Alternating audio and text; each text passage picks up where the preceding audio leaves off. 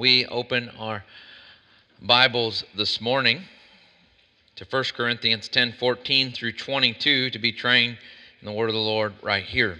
If you will do that, go ahead and open your Bibles this morning to 1 Corinthians chapter 10 14 through 22. If you're taking notes, I encourage you to do that. You can see there's a little space for you to do that on the back of your bulletin. You'll go ahead and follow as I read, beginning in verse 14 of chapter 10. So then, my dear brothers, flee from idolatry. I'm speaking as to sensible people.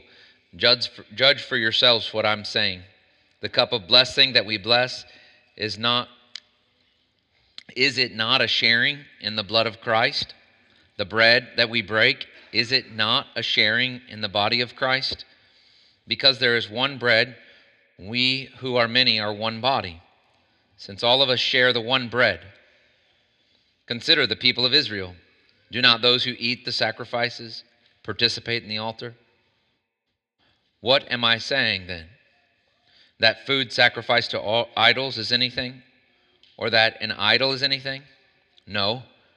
But I do say that what they sacrifice, they sacrifice to demons and not to God. I do not want any of you to be participants with demons. You cannot drink the cup of the Lord and the cup of demons. You cannot share in the Lord's table and the table of demons. Or are we provoking the Lord to jealousy? Are we stronger than He?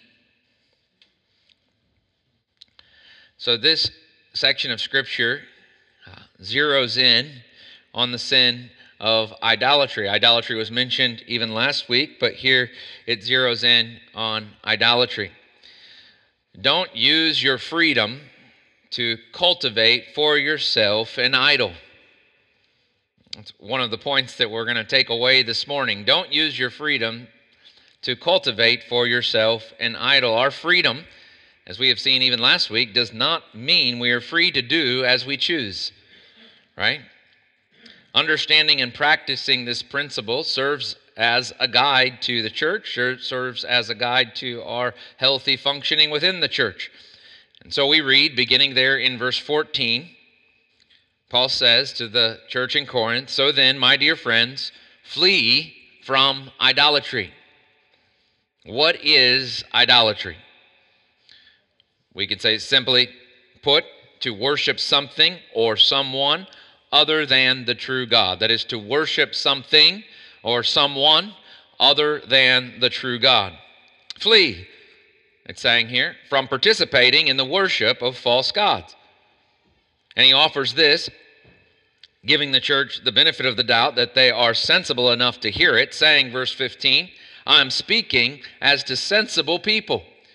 Judge for yourselves what I'm saying knowing the context, what we've been rehearsing here in uh, the church in Corinth and what's going on in that church, it is something that he says they're wise, right?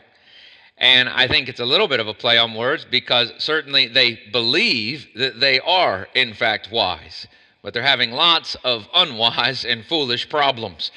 And so he says, Hey, you're sensible, you're wise. You at least think you're sensible and wise. So let's go with that wisdom that you're claiming to have, I think is what he's saying. Let me grant you that you're sensible. And so, since I've granted you that you're sensible, why don't you, church, see the sensibility of what I'm saying? If you are wise in the Lord, you won't be able to reject this guidance, right? That's what he's getting at. And that is true, isn't it? If we are wise in the Lord, we can't reject the guidance of God's word. We won't. Sensible, sensible people, for starters, know that idols are worthless. I suspect that I don't have to convince any of the Christians in the room this morning of that point. Sensible people know idols are worthless. They can't speak, see, hear, smell, walk, talk. And if you're sensible, you will run from idols. You will do what the text says flee. The unwise, foolish, take the glory of the true God and exchange it for idols, though, right? We understand that. We learned that from Romans 1 21 and 23. That the foolish thing to do is to take the glory of the true God and exchange that glory for idols. What makes you and I sensible? right? What makes it so we don't do that? Right? It's a good question to ask. What makes us sensible? Faith in Jesus and his gospel, and of course, then a willingness to hear from his word, right? That's what makes us sensible. It is the gospel that helps us see just how foolish the wisdom of the world is.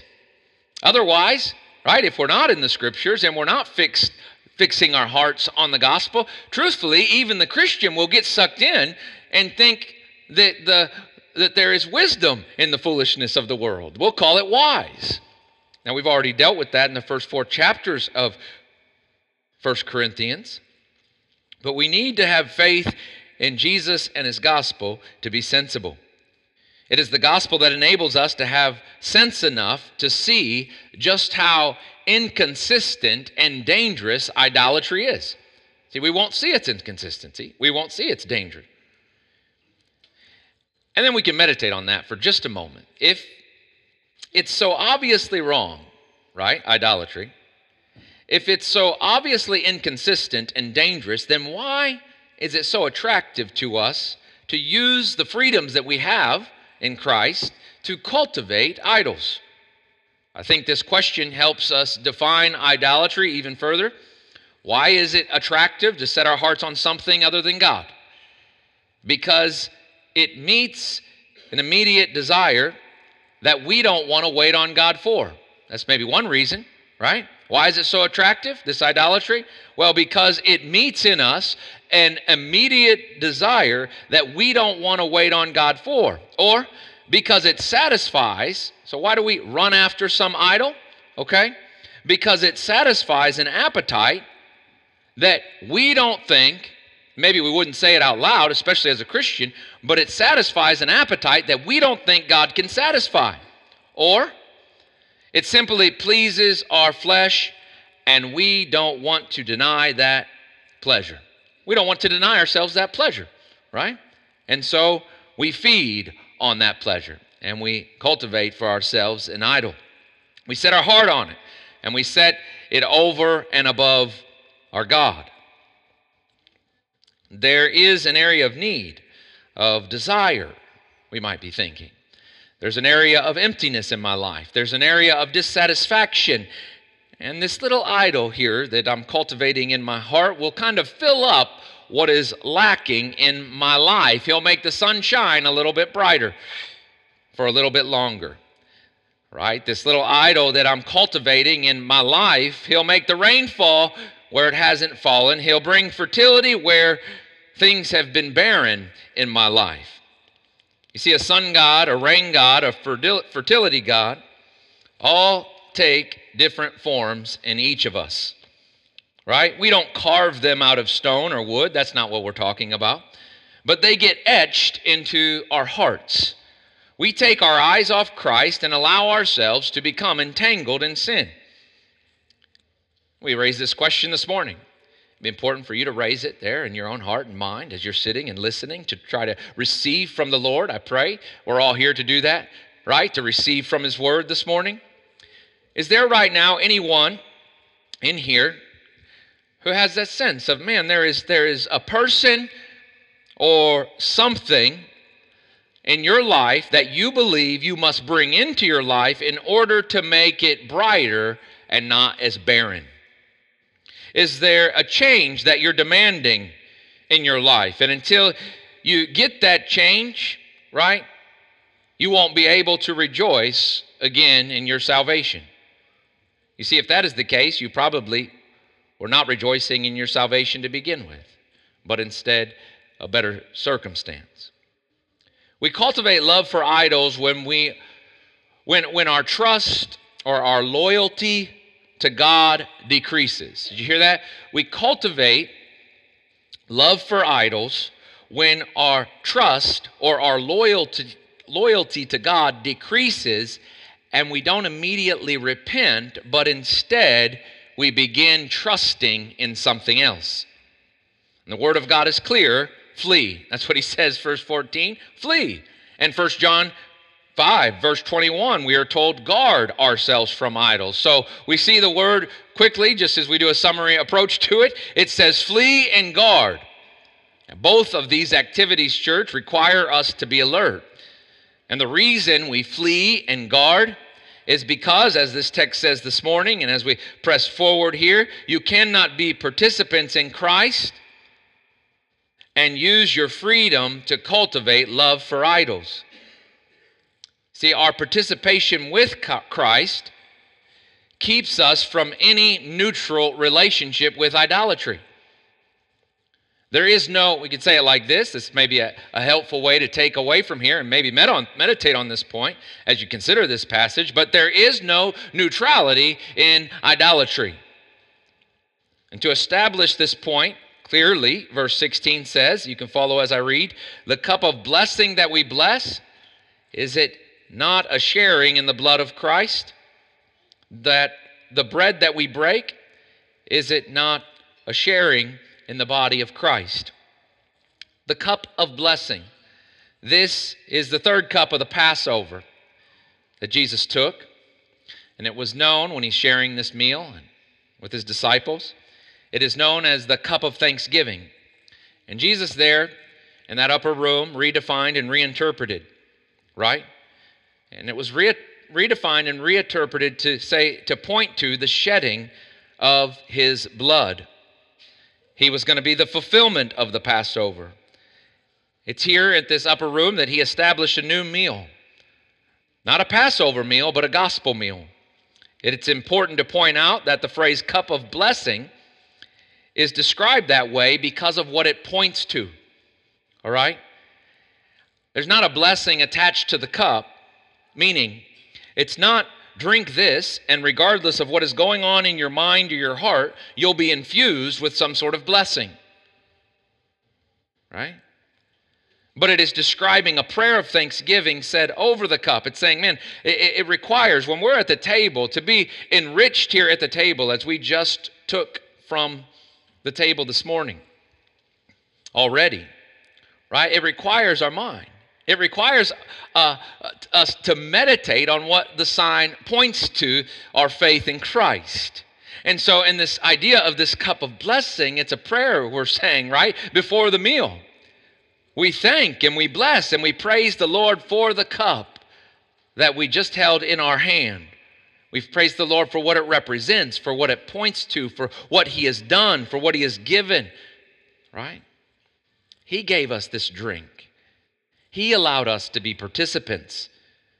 And there would be nothing more, right? There'd be nothing more in our lives. If we properly understand, even as we just take, took from this meal this morning, there's nothing more in our lives that could be more astonishing, uh, you know, for us to be more astonished by or more thankful for, right? There's nothing. So if you took this morning, that is true, right? As you held that cup in your hand, right?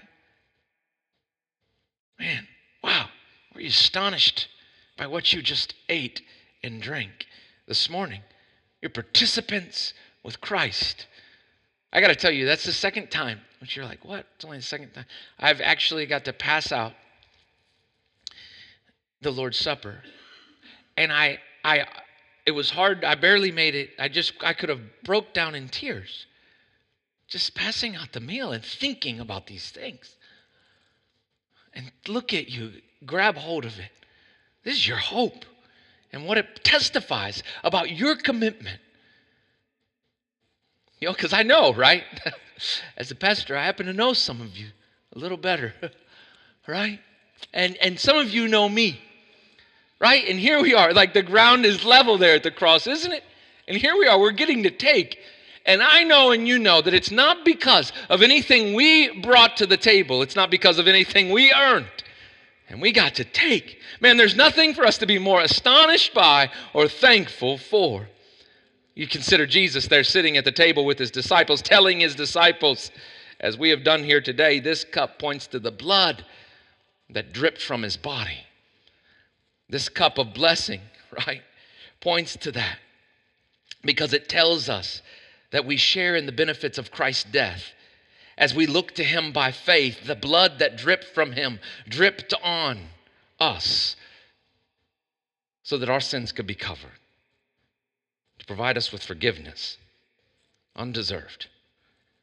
Verse 17 Follow as I read. Because there is one bread, he goes on. We who are many are one body, since all of us share the one bread.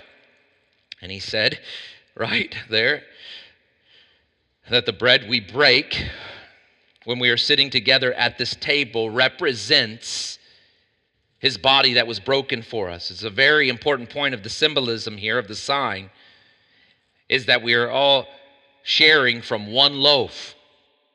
What is that one loaf? That one loaf is Jesus. Okay? Think of it. Man, we're all sharing. That's what's so powerful is you're just watching everybody take from the one loaf, saying, They're with Jesus. I'm with Jesus, right? By grabbing hold of this loaf, tearing off a piece, right? We're going to get back to that someday where we actually pass it and you tear it and break it. Some people that scares them because of germs, right? Well, we'll have to get over that. But that's what's happening. That's the picture. You're tearing off a piece, and we each have a piece of that same loaf, and we are confessing that Jesus willingly gave his body to death so that we could have life and be partakers with him. Jesus breaking the bread tells us that through his death, what? What? He gave us life. That's what the bread tells us. He gave us life, bound together by unearned, undeserved body of Christ. In his death, he shares. He shares with us life. We had all these many pieces holding in our hands. It makes us one loaf, right? We're all grabbing from the same loaf, united participants in Jesus.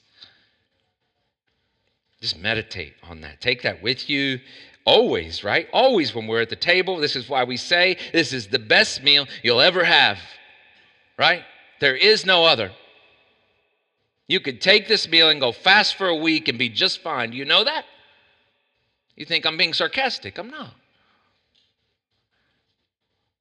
There are many of us, but we are one. 17 is telling us that. We have many different feelings, many different ways of doing things, many different preferences, as Kyle was pointing out, even as he was taking us through the meal. Many different backgrounds, many different opinions, don't we?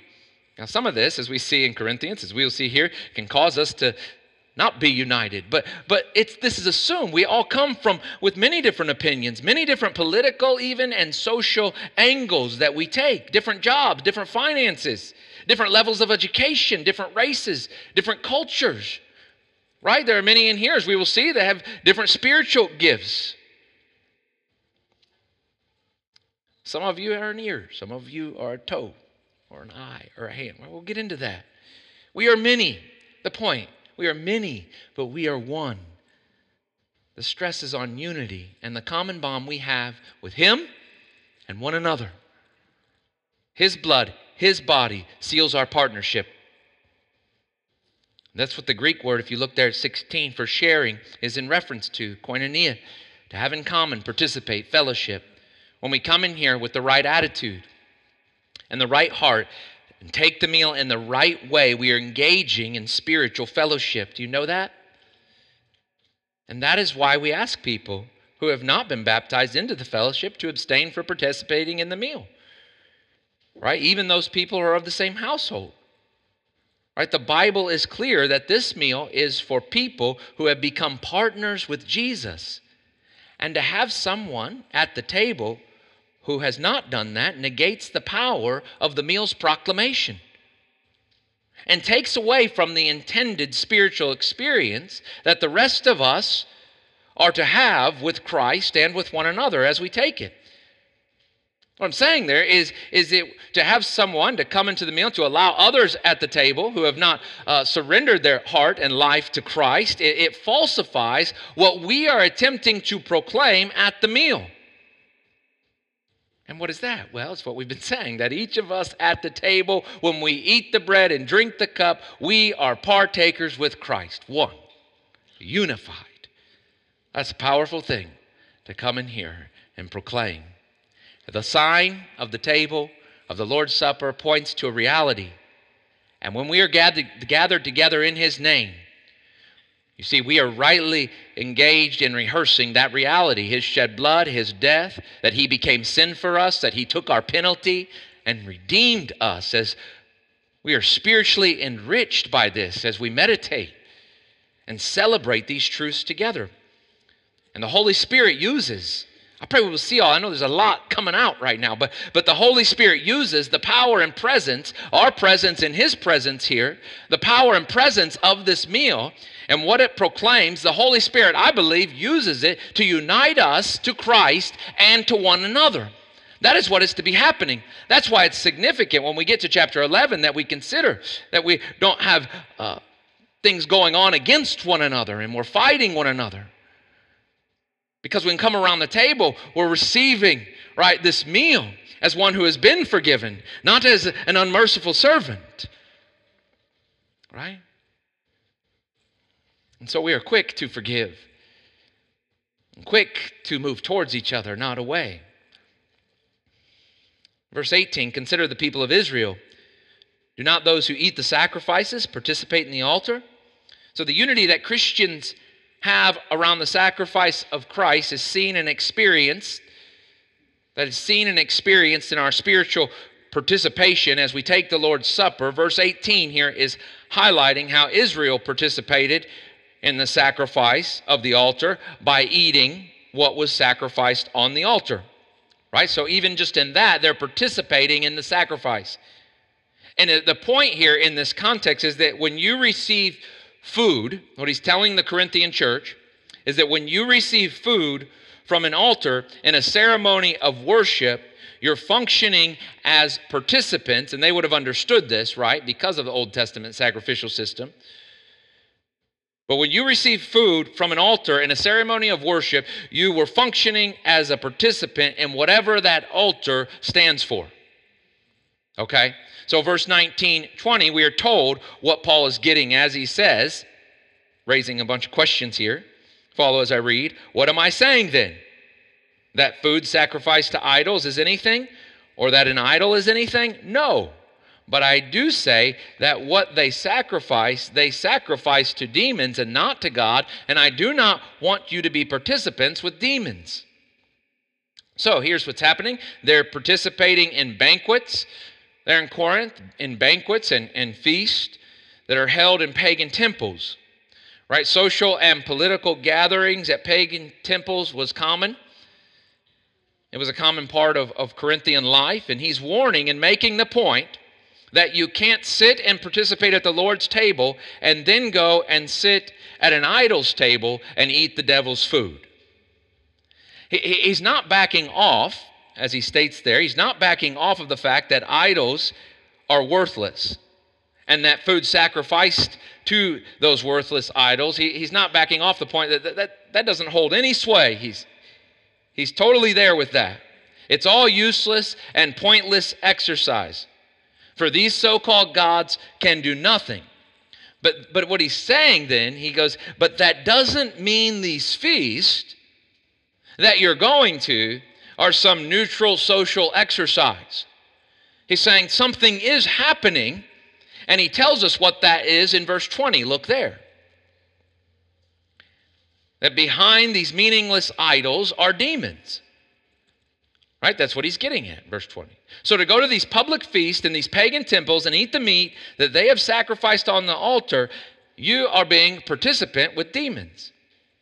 Right? By sharing food from the altar in this setting, they're establishing fellowship with all that the altar represents. Like we do at the Lord's table, right? That's why it's important of who comes, who's gathering there at the table. Have they confessed these things? Because that's what you're proclaiming when you eat, right? They, uh, what are we doing when we eat? We're, we're entering into fellowship with Christ and one another. We're, we're proclaiming that fellowship. Well, he's saying, likewise, right? When you eat at the devil's table, okay, you're entering into fellowship with the devil. And Paul says very clearly, verse 21 you cannot drink the cup of the Lord and the cup of demons. You cannot share in the Lord's table and the table of demons. One expositor I read says the devil's demons makes use of men's readiness to worship idols. Again, there's no neutrality in idolatry. You can't, church, we can't participate with Christ, come eat at his table as we have done here this morning, and also take place in the worship practices of our culture. And so it'd be good for us and wise for us to do over the next several weeks some personal reflection.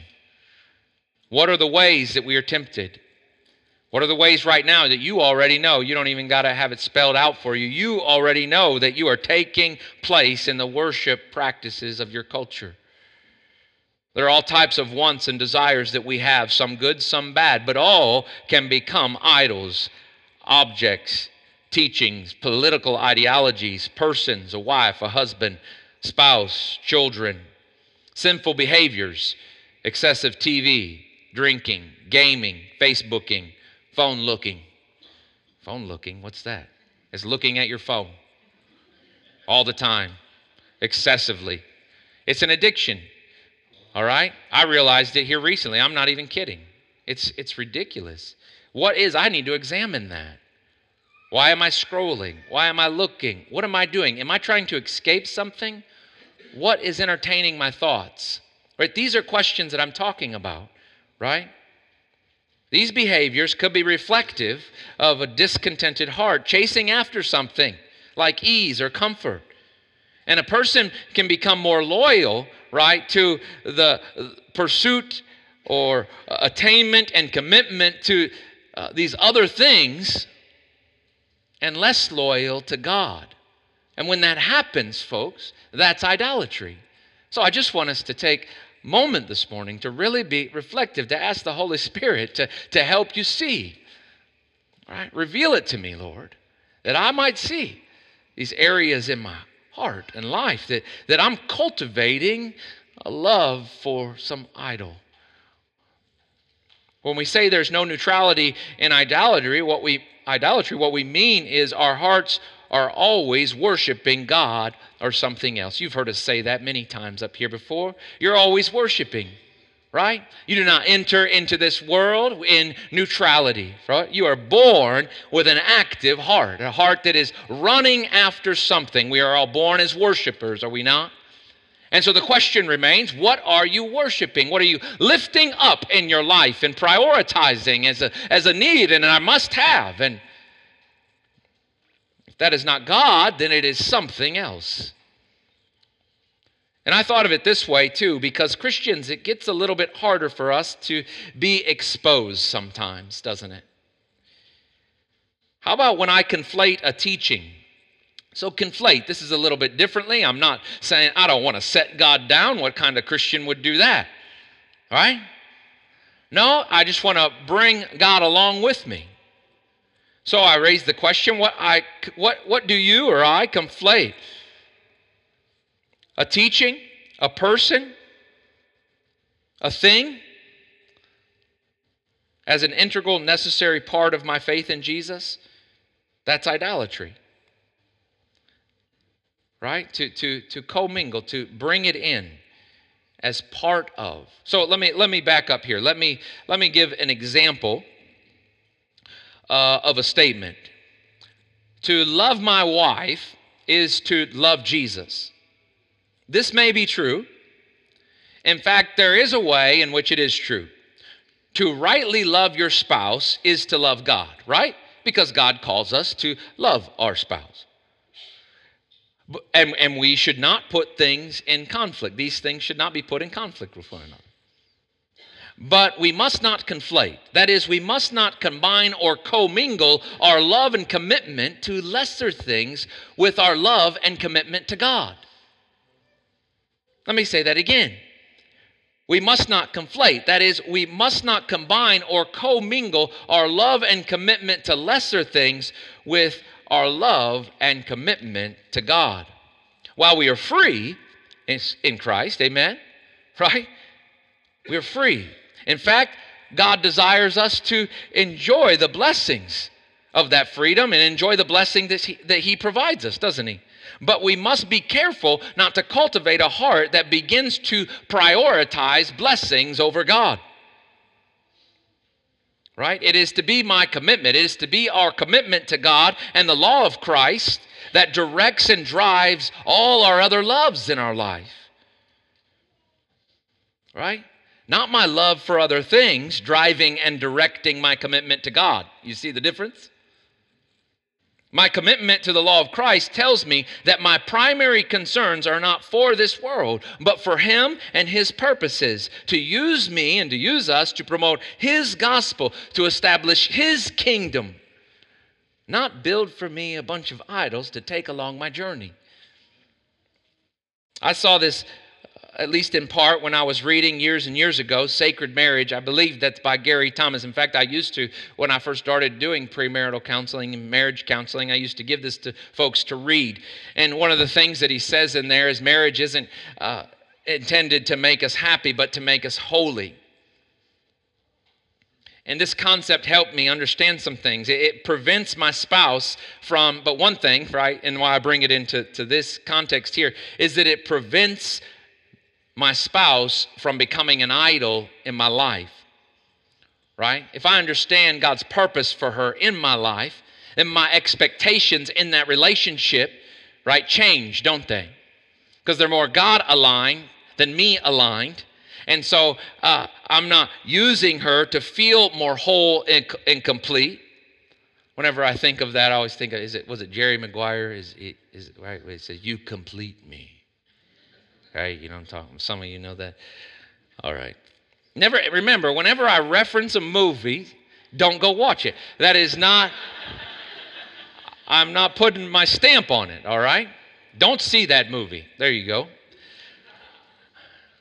I love, I desire, I have an intimacy with my wife that is not known, experienced in any other human relationship I have. And again, we're just still on this example. She makes my day brighter, to go back to the beginning, my life more fruitful. God uses her to bring rich blessings, but they can never become the source of my satisfaction. They can never become the source of why my cup overflows.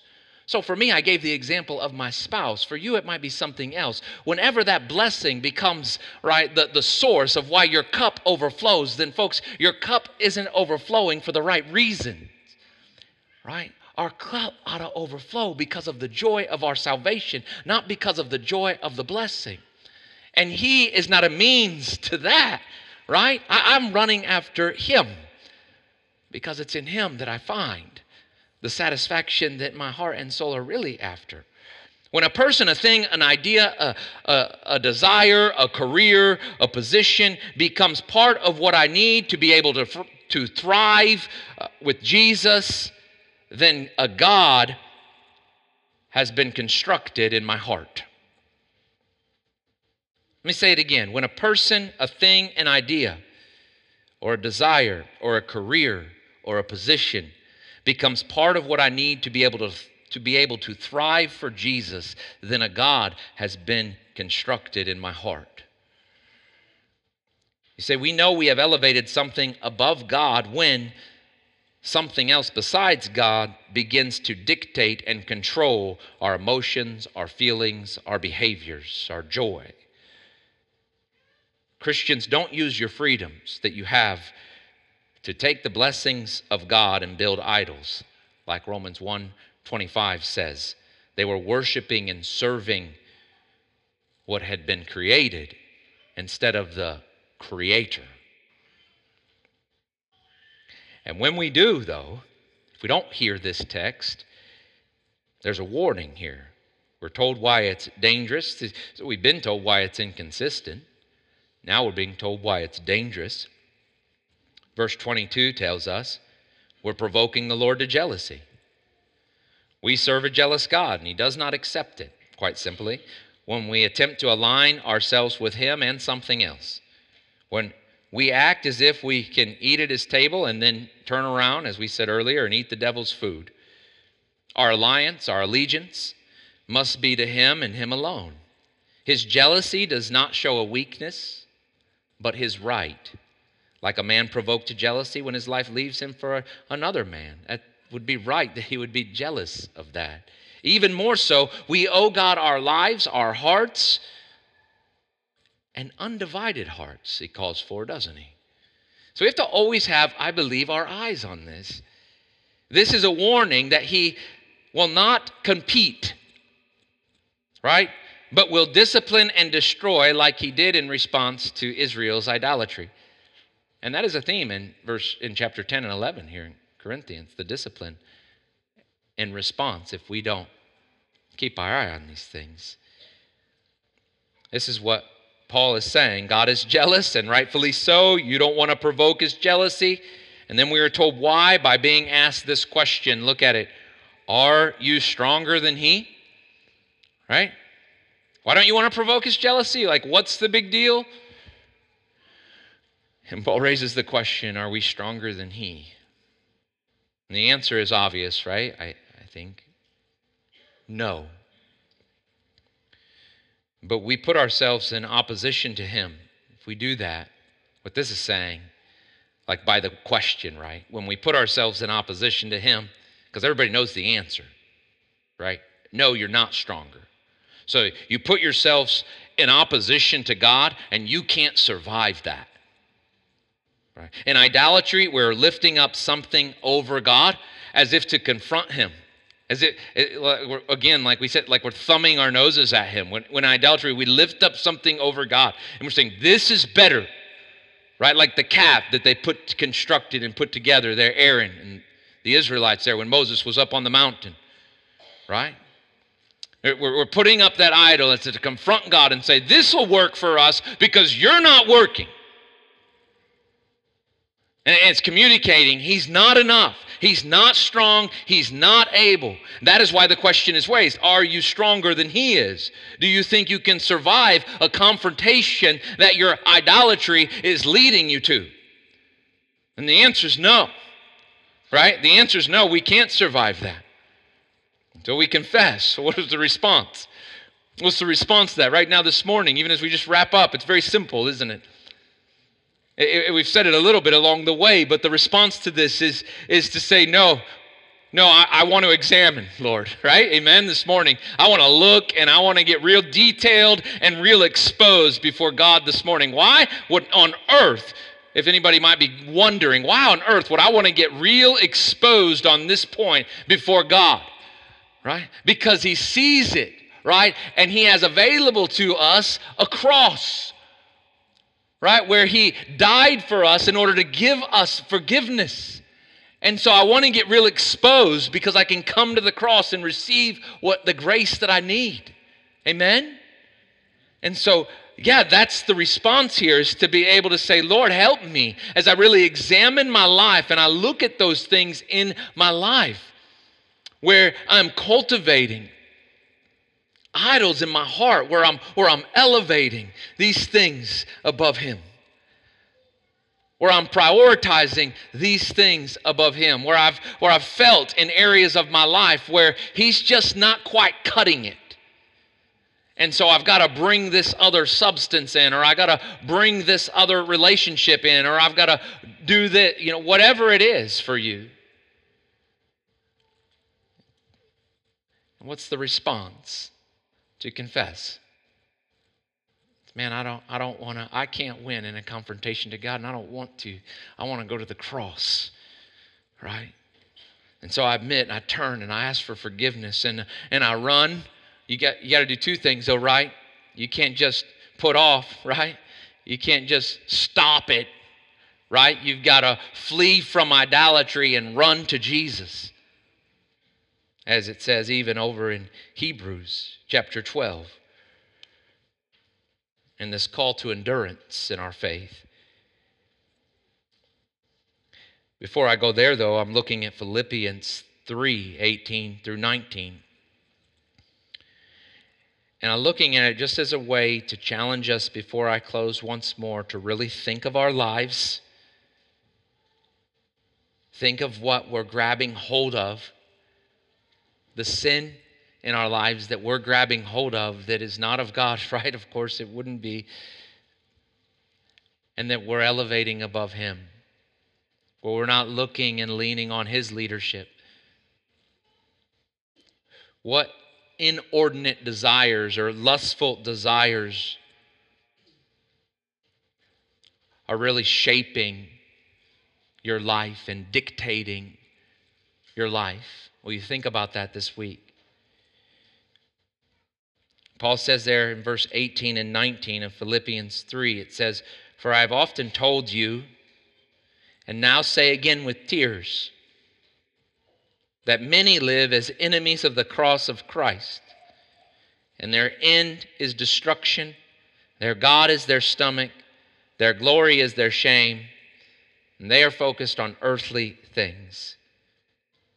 And some of you are in here, right, where you've got yourself that far down the road in idolatry that that, that you're showing off, and, and maybe not in here, but in certain circles when you're not in here, that you are showing off and celebrating things that you should be ashamed of. Your glory is your shame. And, and then there's some of us in here that, that we've just been way focused on earthly things, and, and that is shaping us, and that is increasing in our lives. And we've got to stop and turn back to God and said, Man, I've been, I've been, my mind has been consumed with building the kingdom here and not building his kingdom. And I'm raising up idols as a result of that, consumed, even if it's like not trying to buy the newest, fanciest car, but just consumed with finances, right?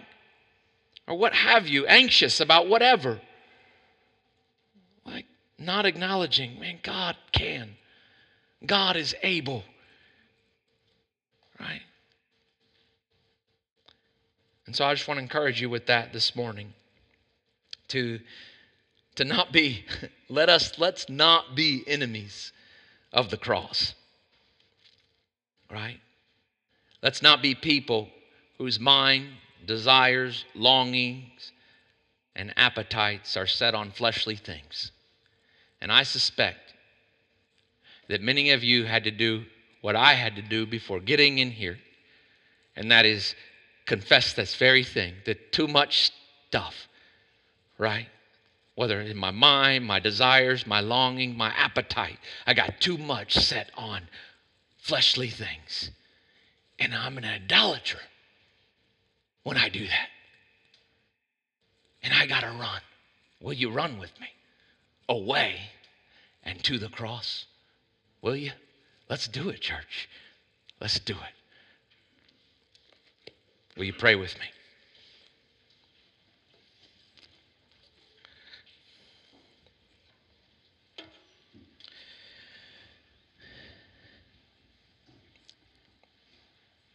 Heavenly Father, we thank you for your patience with us in these things. and the warnings, because we don't want to be. We just took your supper and we believe it, what it represents in our lives. And we don't want to be an enemy of that meal.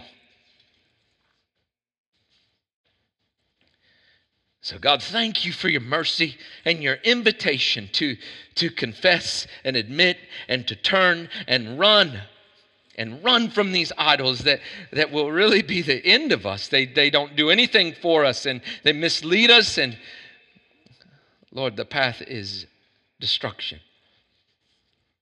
Make us wise in you on these points so that we might feed on you.